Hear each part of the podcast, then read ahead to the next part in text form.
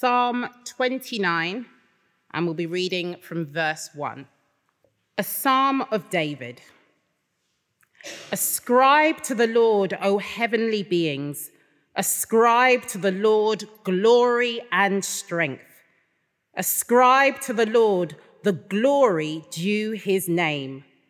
Worship the Lord in the splendor of holiness. The voice of the Lord is over the waters. The God of glory thunders, the Lord over many waters. The voice of the Lord is powerful. The voice of the Lord is full of majesty. The voice of the Lord breaks the cedars. The Lord breaks the cedars of Lebanon. He makes Lebanon to skip like a calf, and Sirion like a young wild ox. The voice of the Lord flashes forth flames of fire. The voice of the Lord shakes the wilderness. The Lord shakes the wilderness of Kadesh. The voice of the Lord makes the deer give birth and strips the forest bare. And in his temple all cry, Glory. The Lord sits enthroned over the flood. The Lord sits enthroned as king forever. May the Lord give strength to his people. May the Lord bless his people with peace. Acts chapter 15, starting at verse 36. And after some days, Paul said to Barnabas, Let us return and visit the brothers in every city where we proclaimed the word of the Lord, and see how they are. Now Barnabas wanted to take with them John, called Mark, but Paul thought best not to take with them one who had withdrawn from them in Pamphylia, and had not gone with them to the work. And there arose a sharp disagreement so that they separated from each other.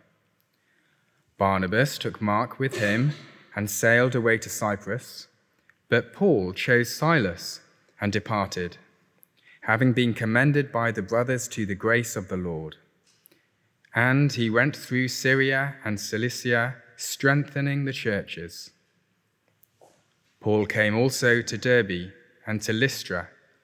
A disciple was there named Timothy the son of a Jewish woman who was a believer, but his father was a Greek.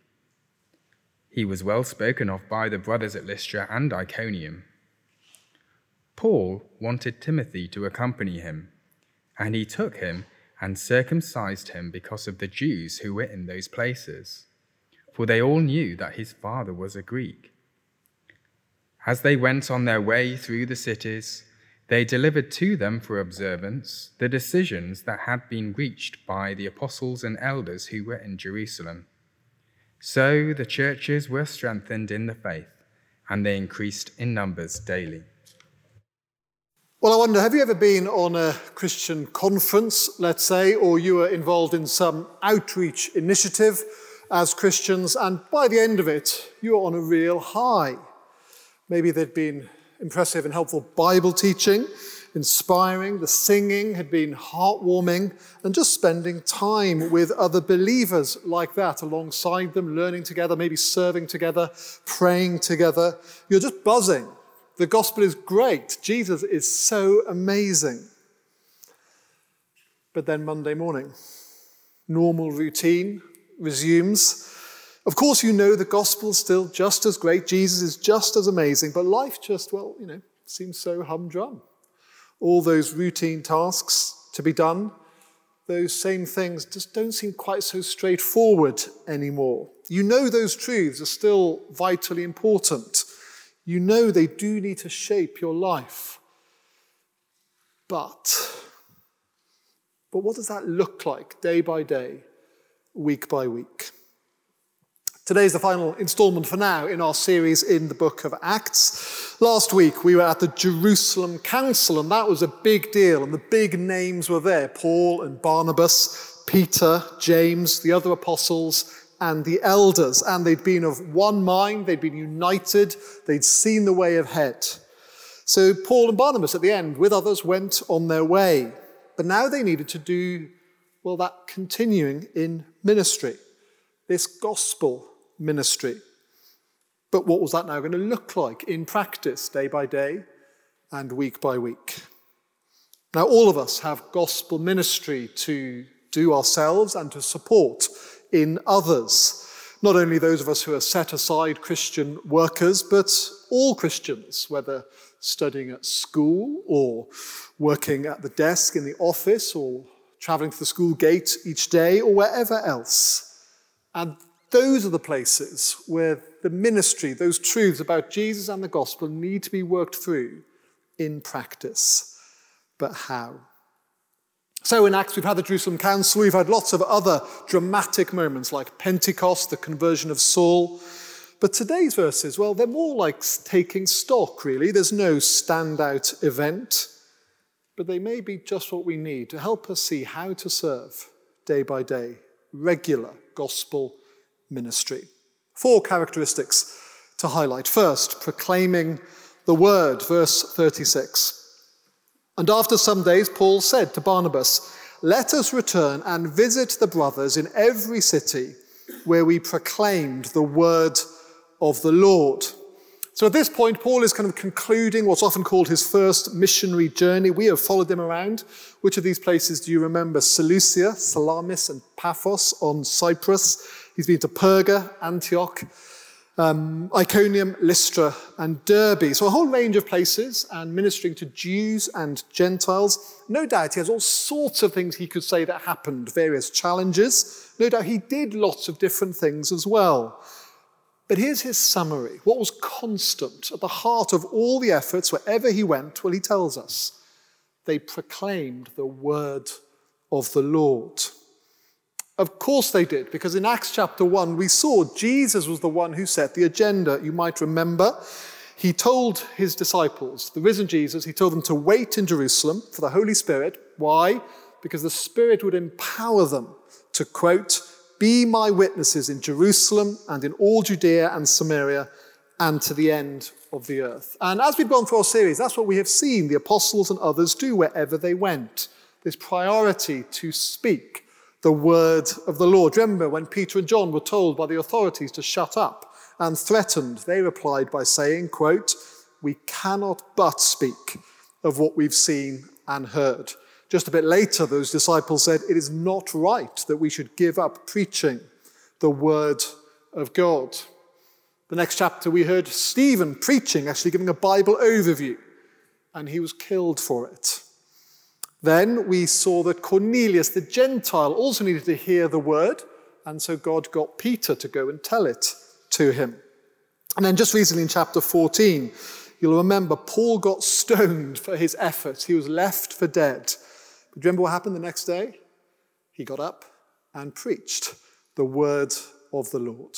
So it's obvious in this series in Acts we've seen the priority is clear.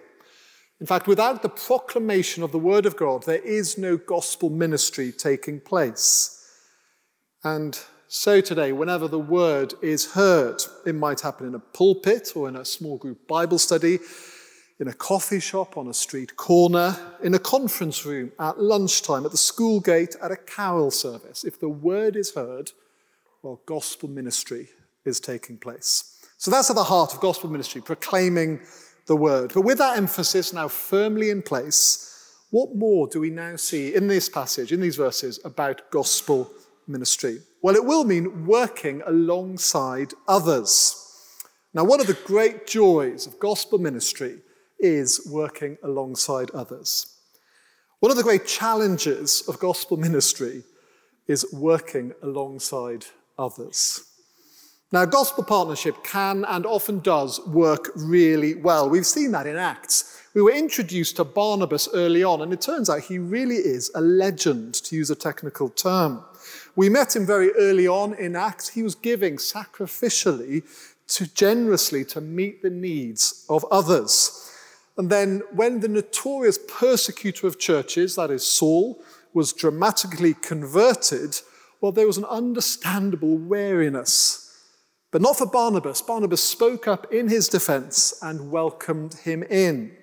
And from there, the relationship flourished. Paul and Barnabas are a dream team, the Ant and Dec, really, of gospel ministry. They traveled together, they served together. We read how they suffered hardships and persecutions together. Such an asset to the early church and to missionary endeavor. Which means what we read here would have come as such a shock to the Jerusalem and wider community. Verse 37. Now, Barnabas wanted to take with them John called Mark, but Paul thought best not to take with them one who had withdrawn from them in Pamphylia and not gone with them to the work. And there arose a sharp disagreement, so that they separated from each other. Barnabas took Mark with him and sailed away to Cyprus, but Paul chose Silas and departed, having been commended by the brothers to the grace of the Lord. And he went through Syria and Cilicia. No doubt, as news of this got out, people would be shocked. How could this happen to Paul and Barnabas? The issue is John Mark. This is the Mark that probably wrote Mark's gospel in our Bibles. But at this point, Paul and Barnabas clearly had quite a frank exchange of views, as they say, about John Mark. A few choice words were used, although we're not told exactly what they were. We can imagine, I think, maybe the arguments on both sides. You can imagine Paul says to Barnabas, Look, we just can't trust John Mark. He deserted us before. Barnabas saying, No, sure, I agree, John Mark made a mistake, but we need to encourage him. After all, Paul, you know, you didn't have a great track record yourself, and we trusted you. Paul comes back, well, maybe, but it's far too soon for this. Barnabas, no, he's changed. Having him with us could be just the making of him. No doubt on it went and maybe got stronger as well. So we think, well, who was right on this issue? I'm not sure we're meant to be able to tell. All we know is, however that discussion went, they simply couldn't sort it out. Now, let's just make sure we're clear what Barnabas and Paul weren't disagreeing about.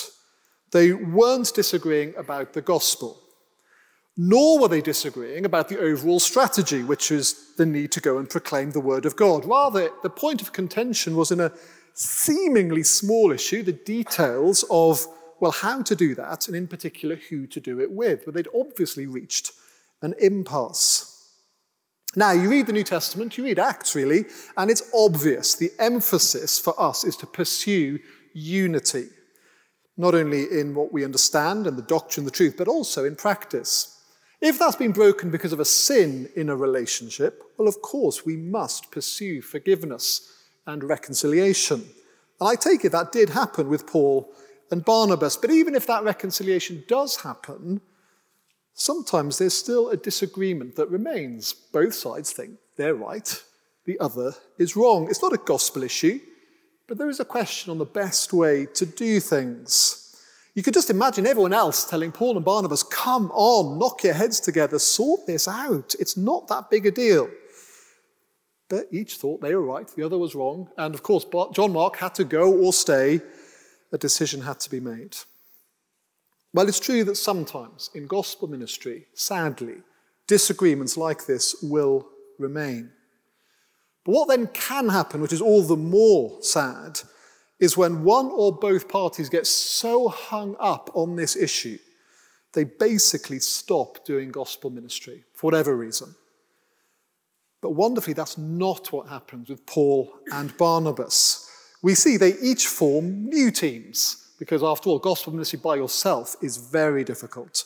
And with their new teams, they head their separate ways and continue in gospel ministry. They both keep going in proclaiming the word of the Lord. So there are lessons for us here when we have different ideas with other Christians about how best to go about doing gospel ministry or work hard at reconciliation if need be, at agreement if we can. But if it's a non gospel issue, well, of course, seek compromise where that is possible. And if we do, then that practical unity, where there was disagreement, will be a great witness to many. But if that disagreement remains, ensure there's personal reconciliation. So then, if in the end, at this point, you go your separate ways, you can still support one another in it. Now, I wonder, what do you think? Did Barnabas and Paul still send each other their ministry updates? Did they pray for one another? I'm sure they did. Wouldn't be surprised at all. And when such a Christian relationship remains like that, often in God's kindness, there is a future then coming back together.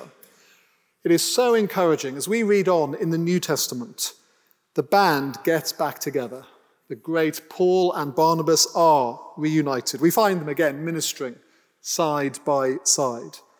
And then this is very touching in what is probably Paul's last letter. With his death, death, it seems fast approaching. He writes these words Get Mark, bring him with you. He is useful to me for ministry. So work alongside others as you proclaim the word. Next, the importance in gospel ministry of gaining a hearing. Now, isn't hypocrisy a terrible thing? Prime example take the Apostle Paul. Such a good man, such a wonderful ministry, endured such persecution wherever he went, took the gospel to those very different to him, the Gentiles. And when Jews wanted Gentile believers to be circumcised, he spoke up and stood firm. He fought it no way. We saw that in the Jerusalem Council last week. Do you remember? Salvation is all by grace, through faith, no place for us to contribute anything. So, of course, no need for circumcision. And at the end of that council, do you remember, Paul was charged to pass on the council's conclusions to others. And here in verse 4, we're told that's what he's doing. And yet, at the very same time as Paul was teaching that, can you see what he did? He only went and circumcised Timothy. Can you believe it? Social media would have gone bananas at this. What hypocrisy from the Apostle Paul. And I'm sure Luke has put it here to get us thinking what's Paul doing? In fact, it actually gets worse. Not that long after this, Paul writes a letter to Galatia in which he sets out his absolute refusal to have Timothy, uh, Titus, I'm sorry, circumcised. I mean, he argues in like a red hot, no way over my dead body sort of way are we going to circumcise Titus. He writes like this quote, he says, To them we did not yield in submission even for a moment, so that the truth of the gospel might be preserved for you. But as we hear that, maybe we point out, but that's not what Paul did with Timothy. So is this hypocrisy? Well, let's have a look at the details, see what we find. So, verse 1, we're told Timothy's mum was a Jewish believer, but his father was a Greek, that is not Jewish. So, although Timothy would have been considered a Jew because it came down the maternal line, he hadn't been circumcised. And now, where Paul is about to head on his ongoing ministry, there would have been Jews, and Paul knew that. And to take along an uncircumcised Jew well, that would have been somewhat scandalous, and Timothy would have stuck out even before Paul or Timothy had opened their mouths, which is different to the situation in Galatia. Because Titus, you see, was a Gentile. There, the demand was Gentiles need to be circumcised to be Christian. Paul says, no way. That is to deny the gospel. In that situation, well, the gospel is at stake. Salvation is a free gift of grace received by faith. But that's not the case at this point in Acts. What's at stake at this moment is not the gospel, but the hearing of the gospel.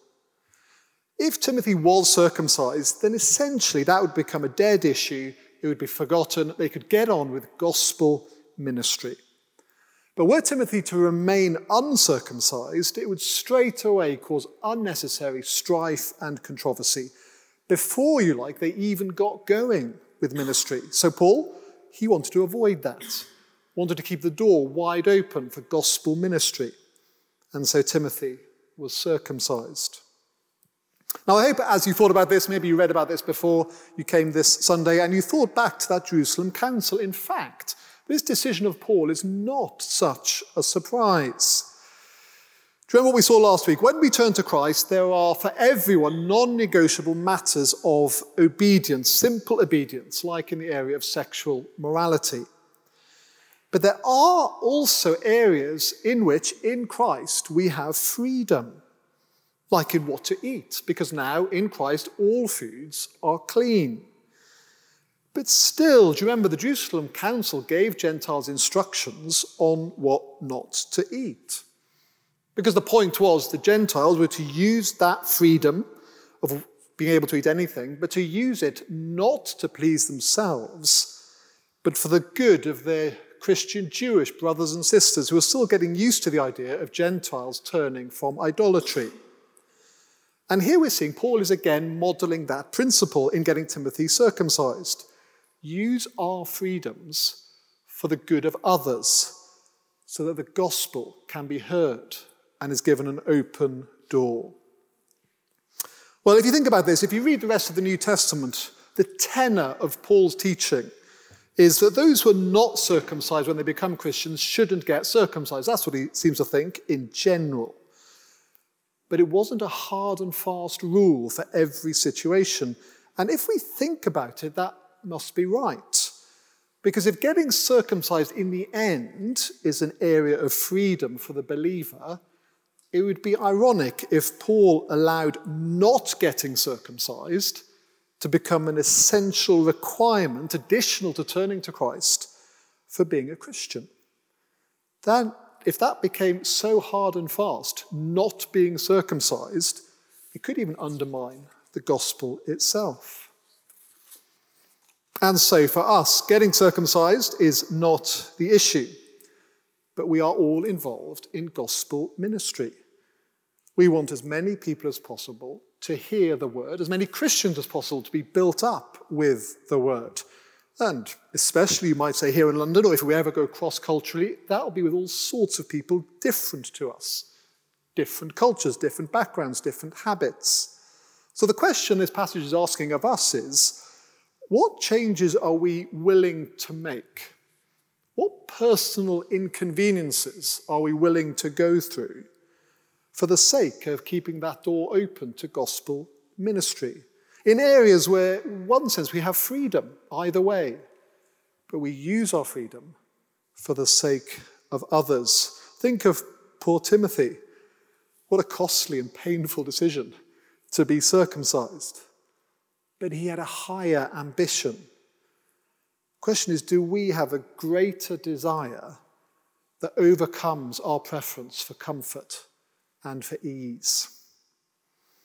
The good news of the gospel needs to advance. Remember last week, as we tried to work our way through the Jerusalem Council, we turned to 1 Corinthians for some more help.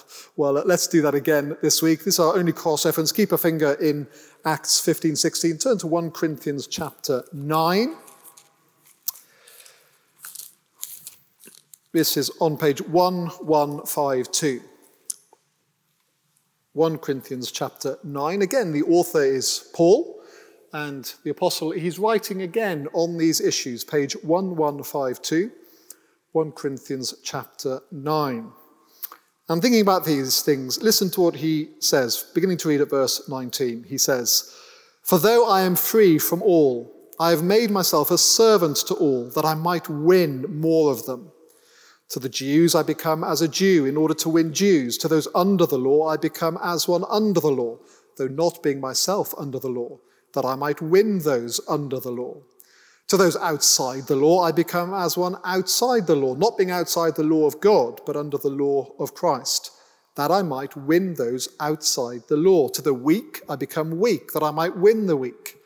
I have become all things to all people, that by all means I might save some. I do it all for the sake of the gospel, that I might share with them in its blessings. And just look across to chapter 10 and verse 31. So, whether you eat or drink or whatever you do, do all to the glory of God. Give no offense to Jews or to Greeks or to the church of God, just as I try to please everyone in everything I do, not seeking my own advantage, but that of many, that they may be saved. Be imitators of me as I am of Christ. Well, there's a reminder of our ultimate example. The Lord Jesus, he had no need to go to the cross for his own sake, but he chose that costly path for the sake of others, for us. And so we too are now freed to give of ourselves for the salvation of others. So proclaim the word, work alongside others, gain a hearing. Finally, gospel ministry is about strengthening churches. Back to page 1114. Now, the Apostle Paul, he is very well known, rightly so, for his evangelistic efforts. He was passionate to break new ground for the gospel. We see that in the New Testament. And still today, we need people like that. But that's not all that there is to gospel ministry. In fact, far from it. And Paul himself, the great apostle, knew this. We see this emphasis throughout our passage. Let's just pick out some of them. Verse 36. So, Paul and Barnabas, they're aiming to retrace their first ministry journey, to go back to where they'd been before. Why? Well, it tells us, verse 36, to see how they are. What does that mean? Well, of course, they were friends, they had a warm relationship, super to see the guys again. But of course, what Paul means is to see how they are with the gospel, to help them, to encourage them, to strengthen them. This was a pattern. Look down to verse 41. And Paul went through Syria and Cilicia, strengthening the churches. Then again, at the end of the next little section, chapter 16, verse 5. So the churches were strengthened in the faith, and they increased in numbers daily. Now, that language there in verse 5, you might think, oh, that rings a bell in Acts, and it should do. It's one of these little summary statements that we've seen as we go through. So remember that initial, initial agenda Jesus gave at the beginning. Then, as we read through, we get to chapter 6 and we read this The word of God continued to increase, and the number of disciples multiplied greatly in Jerusalem. Well, we keep reading. Persecution forces the believers out of Jerusalem, but they took the word of God with them. And so, chapter 9, we got this summary. So the church throughout all Judea and Galilee and Samaria had peace and was being built up. It multiplied. Do you see how the stages of the agenda are being worked out? Next, we reach the Gentiles. And now, here in chapter, six, uh, chapter 12, gave us a summary the word of God increased and multiplied. And now, here, verse uh, in chapter 16, churches were strengthened in the faith and they increased in numbers daily. If you think about what we've read in Acts so far, if you imagine being on the ground day by day, well, there was difficulty, there was opposition, there was persecution, there were disagreements, there were setbacks. It was costly in so many ways. But here's the big picture the powerful gospel was being proclaimed and reaching new people and bringing them in, and the church was growing. Did you notice how, when I just read those summaries, the words word and church alternated? The word increased, the church multiplied, the word of God increased and multiplied, the church is strengthened and increased in numbers. Those two go hand in hand. So, strengthening churches doesn't come at the expense of gospel advance. In fact, quite the opposite. Strong churches are what are needed for the spread of the word. Now, I'm, i often get asked as a church minister, what new outreach initiatives are you working on? And that is not a bad question at all. Please keep asking it. It needs to be on the agenda constantly. And yet, what takes up most of my time, and maybe rightly most of the time, is seeking to support and help and strengthen and encourage those who are already Christian with the Word of God, to seek to strengthen the churches, this church, as the Apostle Paul did. And this is not just for me as a minister, it's for all of us.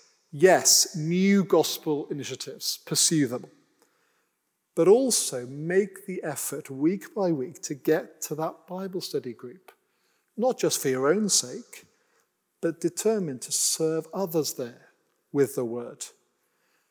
Yes, do meet up and give time to that Christian who is still struggling, who just needs support and help to hear the truths about Jesus again. Maybe you'll commit to that practical task regularly on a Sunday so that others can benefit. Maybe you'll help with a Sunday school so the youngest can hear about Jesus. Maybe you'll serve on a committee, but knowing why you do it. These aren't glamorous things. They're time consuming, they're costly, they are hard work, they are a commitment. You say no to other things, but yet they are vital. So that over time, in God's kindness, the church is strengthened. So let's persevere in true gospel ministry, prioritize proclamation of the word, work alongside others, use our wonderful freedoms to gain a hearing for the gospel for the sake of others, and give ourselves to strengthening fellow believers. I'll lead us in a prayer. Father, we so praise you for this, your word, which does speak to us of all that you have done in Christ to bring to us forgiveness and life. Thank you that this word reached us. And so now would you strengthen each of us to join in this great work of gospel ministry. And we ask that would lead to Christians being strengthened in the faith, and then to those who do not yet know you hearing the word and turning to Christ. For his name's sake. Amen.